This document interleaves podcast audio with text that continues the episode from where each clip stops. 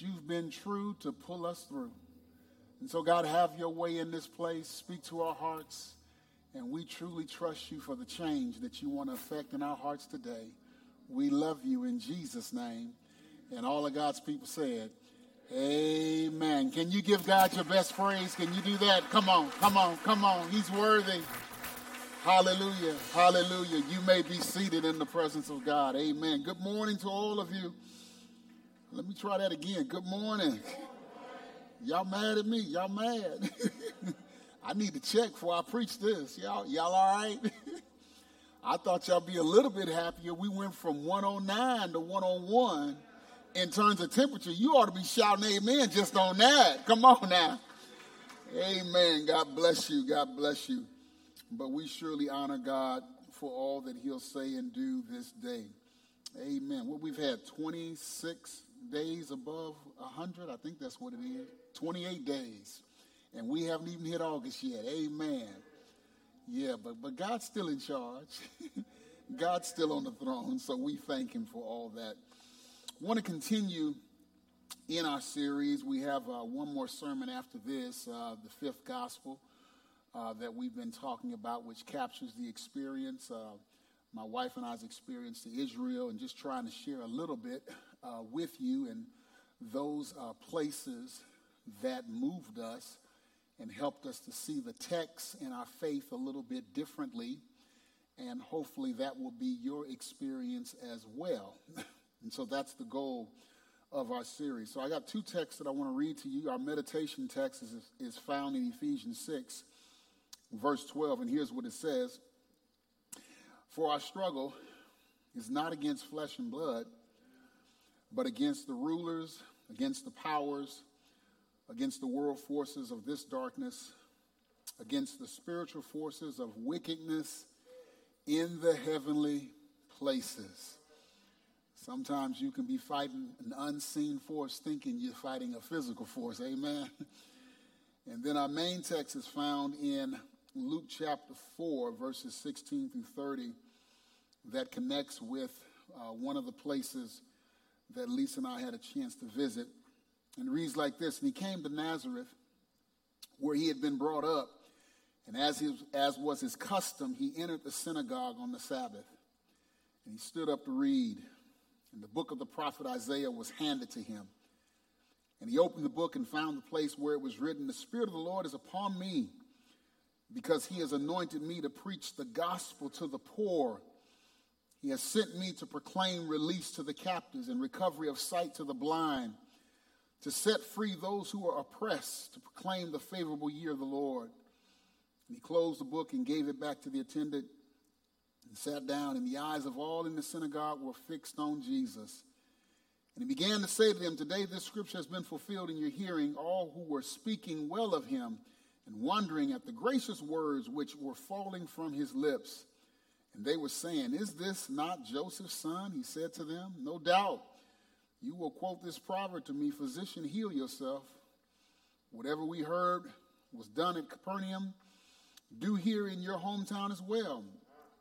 And he said, Truly I say to you, no prophet is welcome in his hometown, but I say to you in truth, there were many widows in Israel in the days of Elijah when the sky was shut up for three years and six months, when a great famine came over all the land.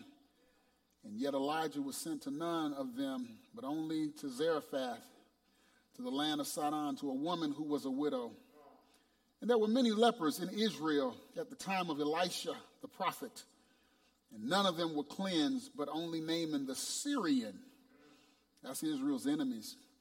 And all the people of the synagogue were filled with rage, and if I can put an archery translation, a murderous rage as they heard Jesus' first sermon, they got up and drove him out of the city, led him to the brow of the hill on which their city had been built, in order to throw him off the cliff.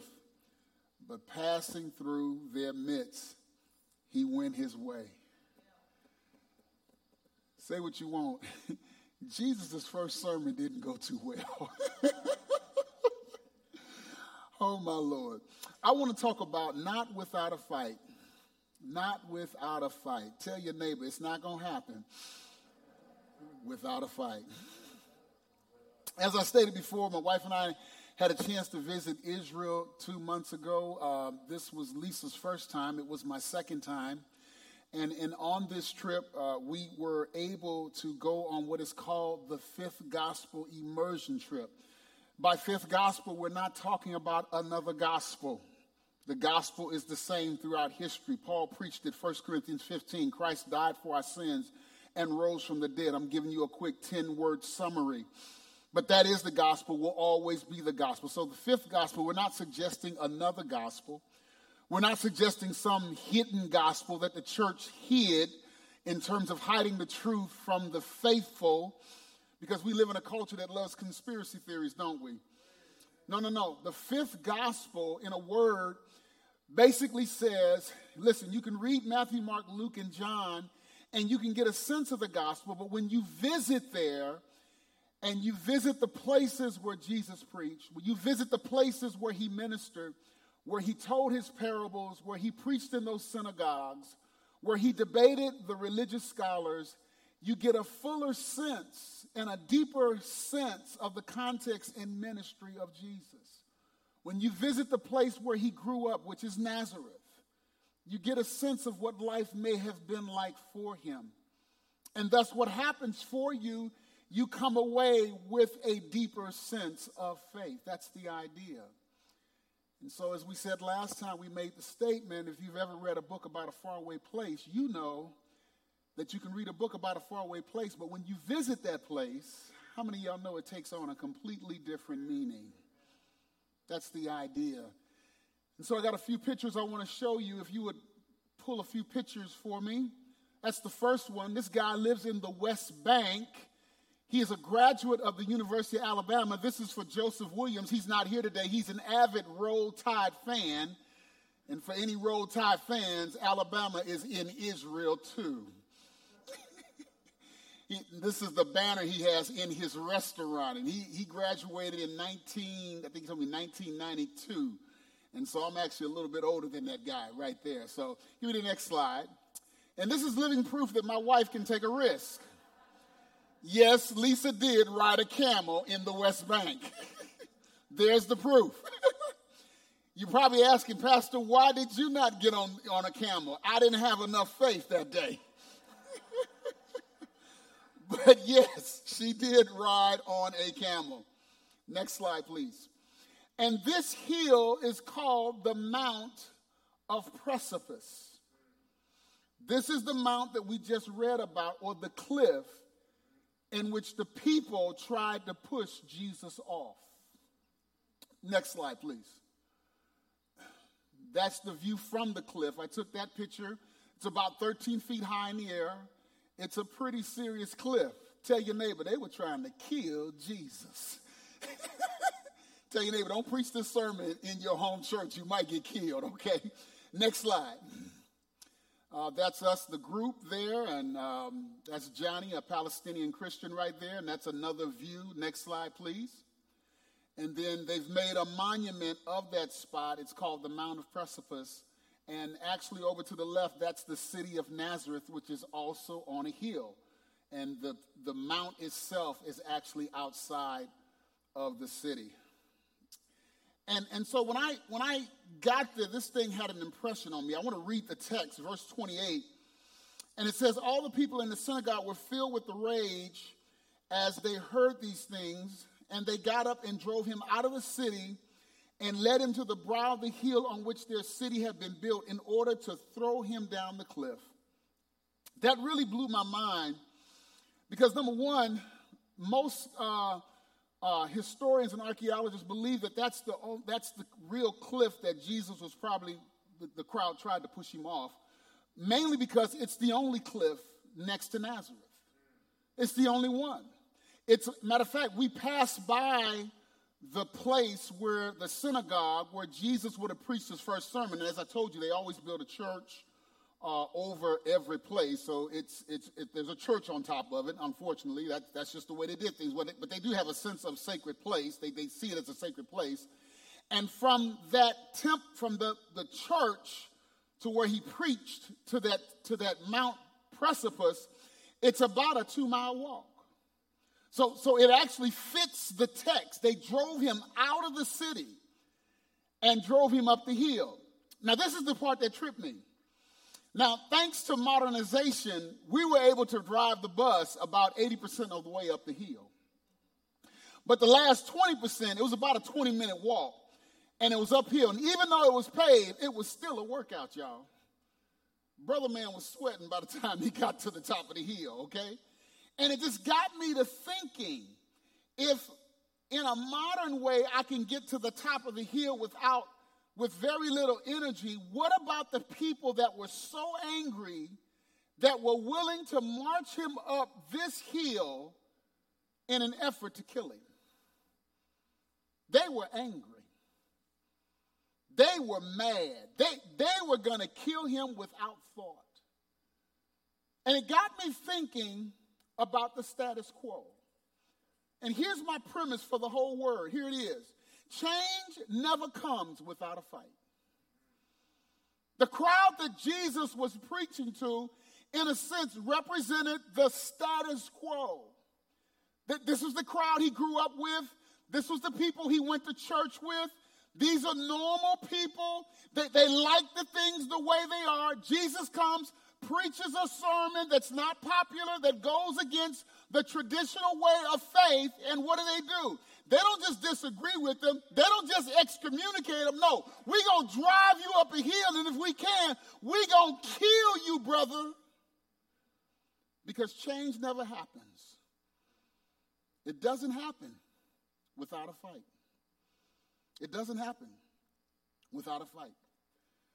Most of you all know that I'm, I'm a big avid fan of trying to work out and stay in shape and all that kind of stuff. And so I do a lot of my running early in the morning when it's still dark. And so when I'm running, I want lighted streets. I pay taxes just like anybody else. Say amen. I expect my streets to be lighted. And so there's a portion where I run that sometimes the street lights are not working. And so I've gone through the right channels and I've connected with the right Texas agencies to make sure the lights are on. Did it the first time. And within two weeks, bingo, the lights came on. Major accomplishment. I shared it with my wife. Three weeks later, they were back off. So, what did I do? I went back through the same Texas agency. I said, hey, I sent these photos, I went through your processes. The lights were on for about two weeks, you turned them off. After the second time, they turned them on for about two months. They're back off. Problem is, Texas AC don't know what kind of Negro they dealing with. Y'all pray for Texas. Say amen. My point is, if I'm going to get them things right, it's not going to happen without a fight. And, and, I don't know what it is about Christians. We, we have this manna from heaven Christianity uh, that says that God will always give us what we want and there'll never be a struggle. While even Frederick Douglass said, listen, you can't even have any progress without a struggle. That whatever it is that we believe that God is doing in our lives, and that God comes into our life to make some things happen, it never happens without a fight. A stronger faith will never happen without a fight. Better relationships will never happen without a fight. Financial health will never happen without a fight.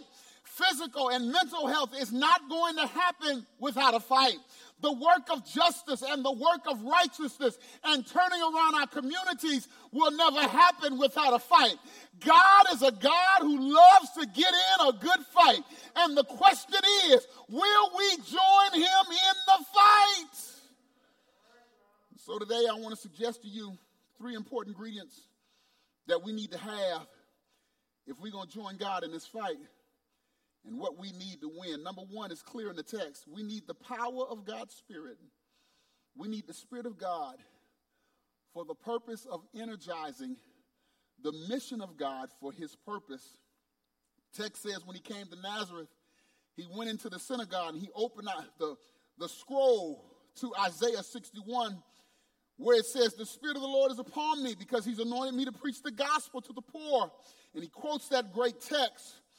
And it's, and it's a great principle that the Spirit of God affirms who we are and our role in God's plan.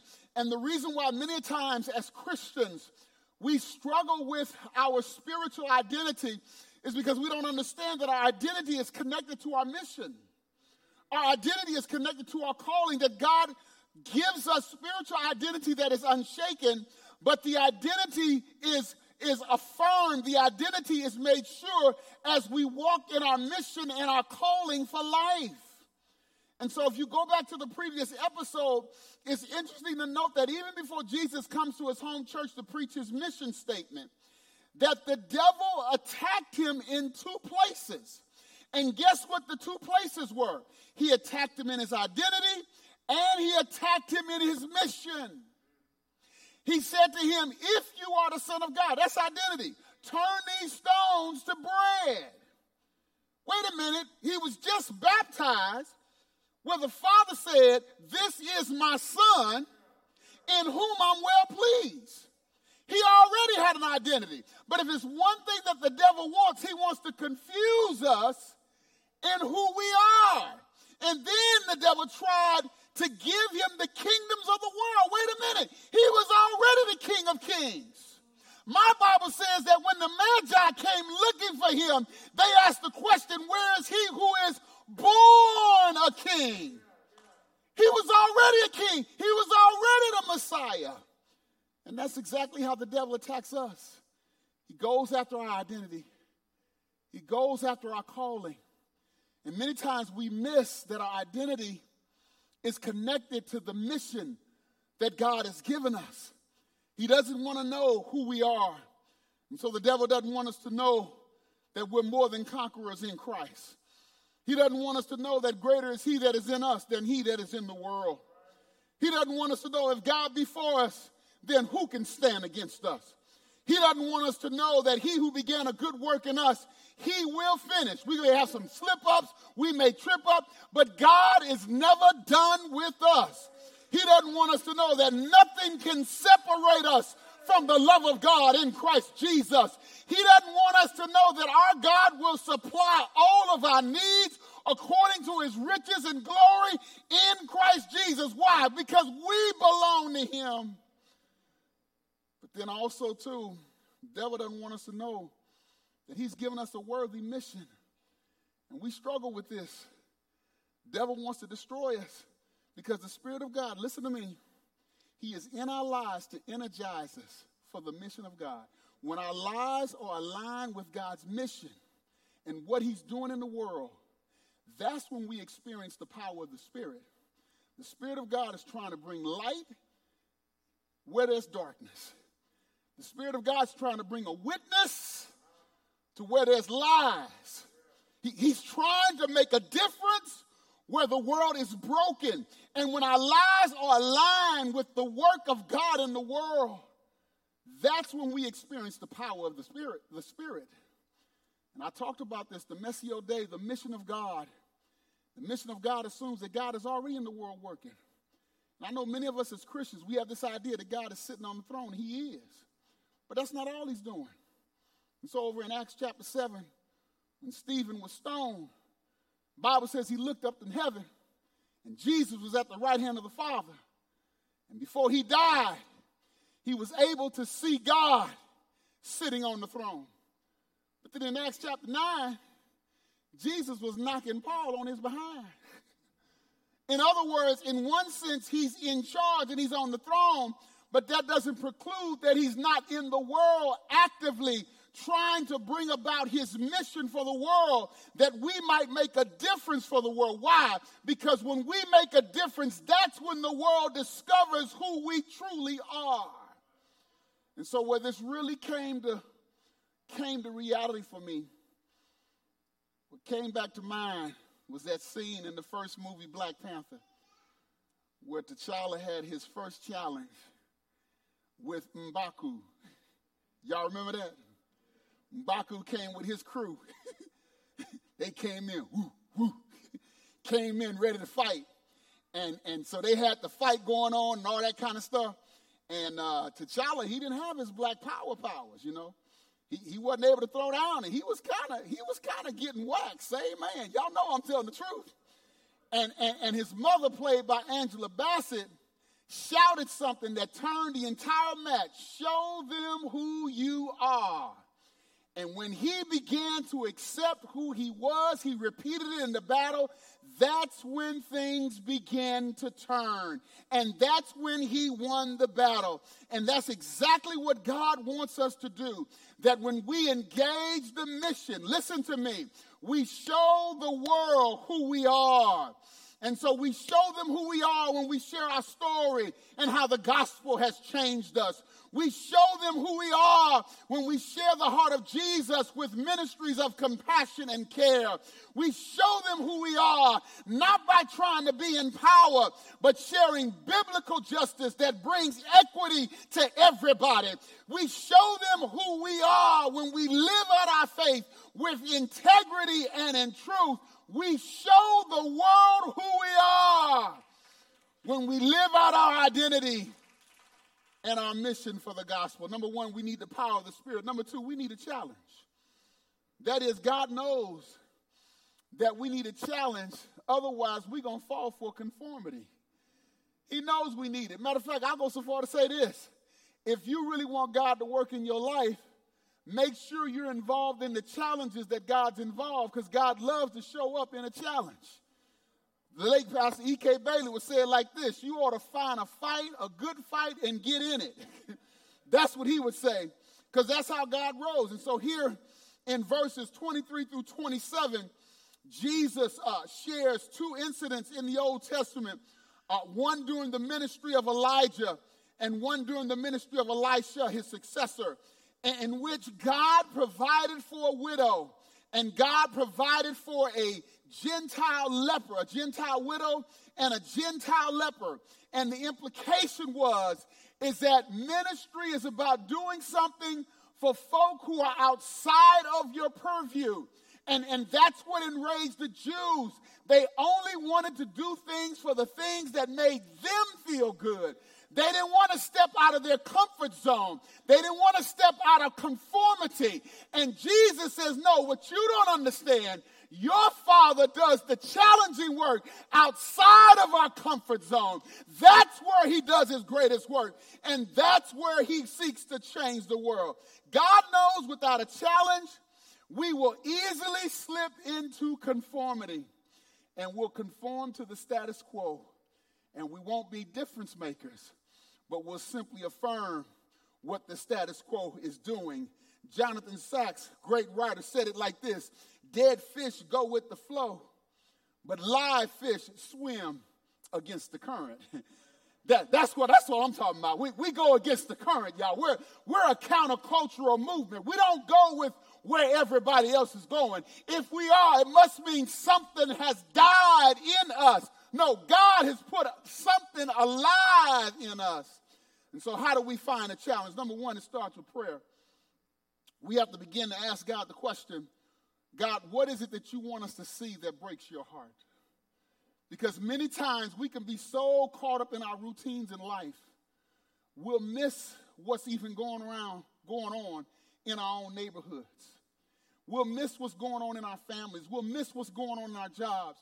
We see the things we want to see, but we see the things that we'll miss the things that God wants us to see. And so, one of the reasons as a church we, event, we early on got involved into the sex trafficking because we discovered even in this neighborhood it was happening and the church needed to be a part of something that made a difference and help young ladies come out of that and so it begins with understanding what is it that you see. God, what is it that breaks your heart that you want us to see? That's a prayer we got to pray. Number two, it's exposure. What are the places, God, that you want me to visit and be exposed to? That is, sometimes we got to travel out of our routines to the places that God lays on our heart.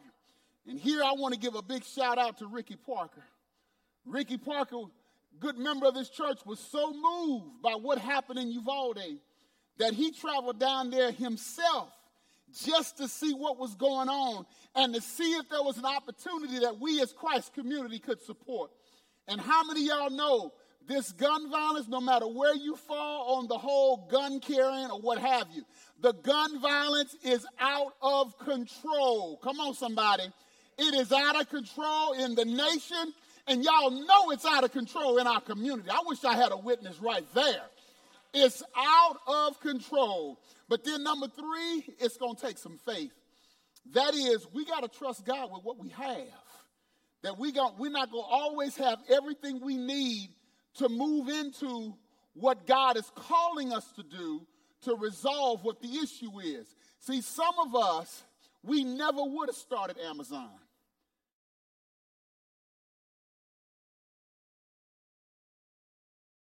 From history, that it was almost nine to 11 years before Amazon even turned a profit. Some of us would have been done after two years. I ain't making no money for nine years, I'm out of here. But life doesn't work that way. And God doesn't work that way. All of us at some level, at some time, have to take a step of faith with something. We took a step of faith when it came to our families, our choices, our jobs. We take faith, uh, faith steps every single day of our lives. And the same thing is true when it comes to the calling and the mission that God has on our lives. And so my wife and I have been wanting a STEM education camp in Christ community for years. And, and we just didn't, didn't make it happen. And my sister in law, bless her heart, uh, she's involved with NSBE Junior, National Society of Black Engineers, uh, the junior version, and she had been putting chapters all over the country. I think one year, if I'm right, Lisa, was it like 70 chapters she did? And, and I went to her, I said, you know what, you've treated me like a brother. Not a brother-in-law, like a brother. And here I'm a pastor, and you putting all these chapters everywhere else, and you ain't put one in Christ community yet.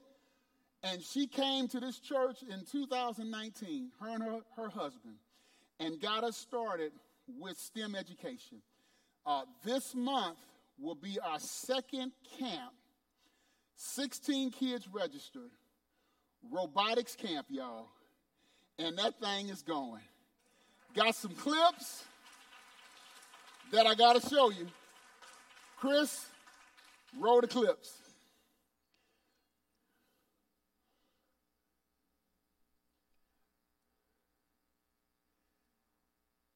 building robots, y'all, and the software to run them.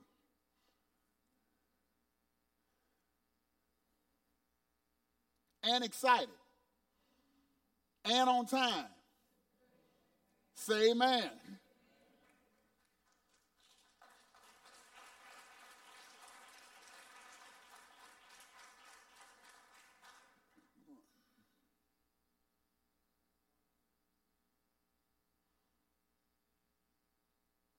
Isn't that wonderful?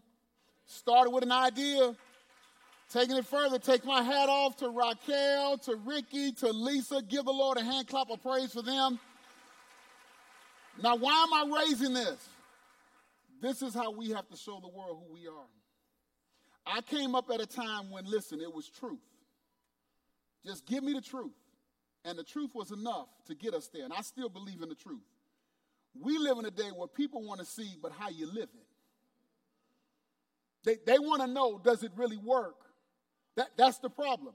And this new, this new young seeker, listen, they're not coming unless there's something in which you're making a difference in the world. And the church, here it is, and I say it like Tim Keller the church has to move from just simply knowing about Jesus to loving like Jesus.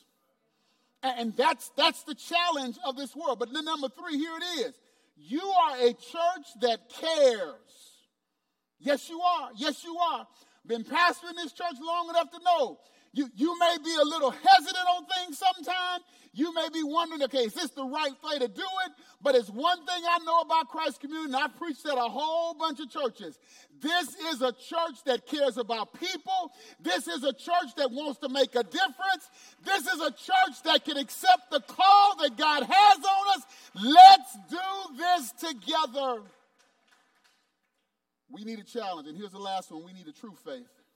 This is the text that blows me away, and, I, and this is why I'm just really, I just, I'm just continually baffled. Verse 28, and all the people in the synagogue were filled with rage, and I said a murderous rage because they wanted to kill him, as they heard these things. And they got up and drove him out of the city, led him to the brow of the hill on which their city had been built, in order to throw him down a cliff. And thank God, but passing through the midst, he went his way. And here's my principle right here. Please don't miss this. If we're not brutally honest about ourselves and our faith, it will brutally expose us for who we really are. I'm going to say that one more time.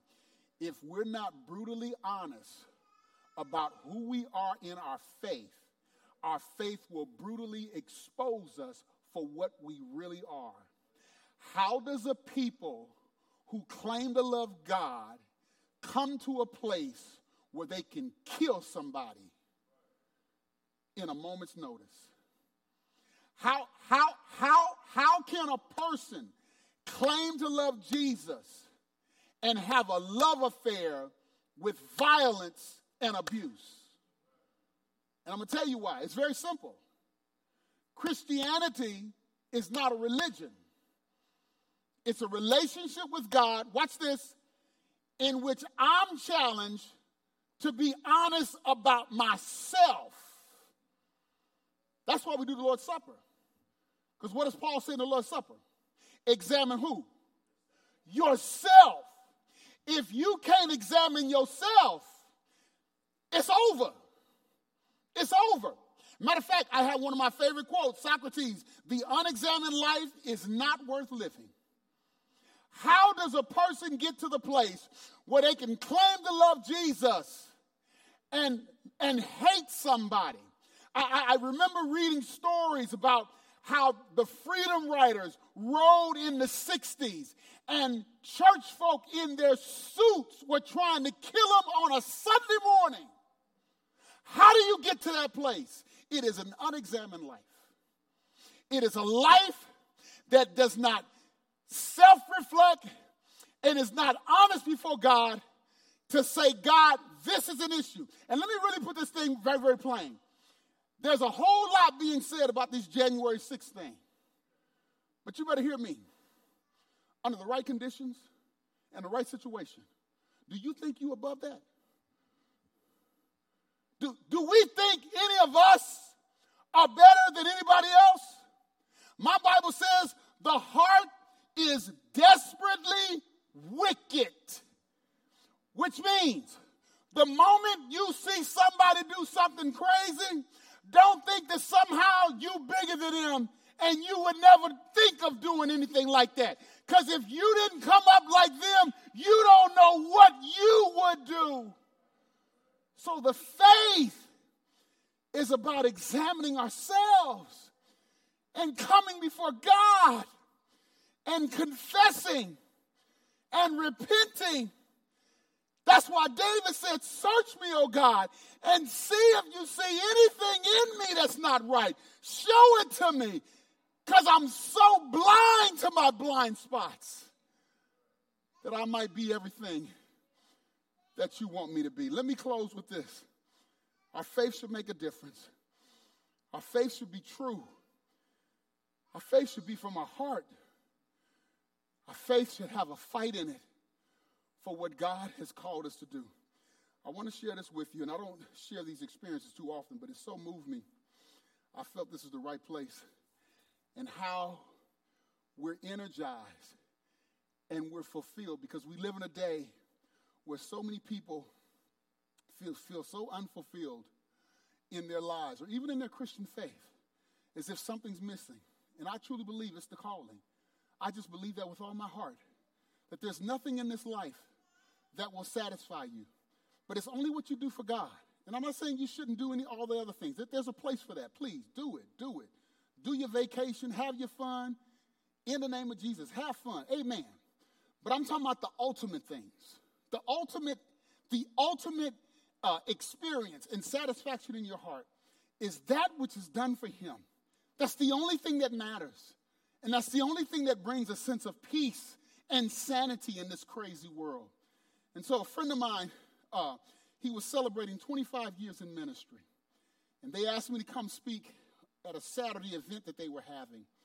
And uh, I've been there plenty of times and spoken at his church uh, plenty of times. Very, very, very good, close friend of mine. And uh, love the church, wonderful church. And uh, most of you all know I've written a book, uh, The Flourishing Marriage, one of the books that I've, I've written. And, uh, but that was what, five, six years ago when I wrote the book.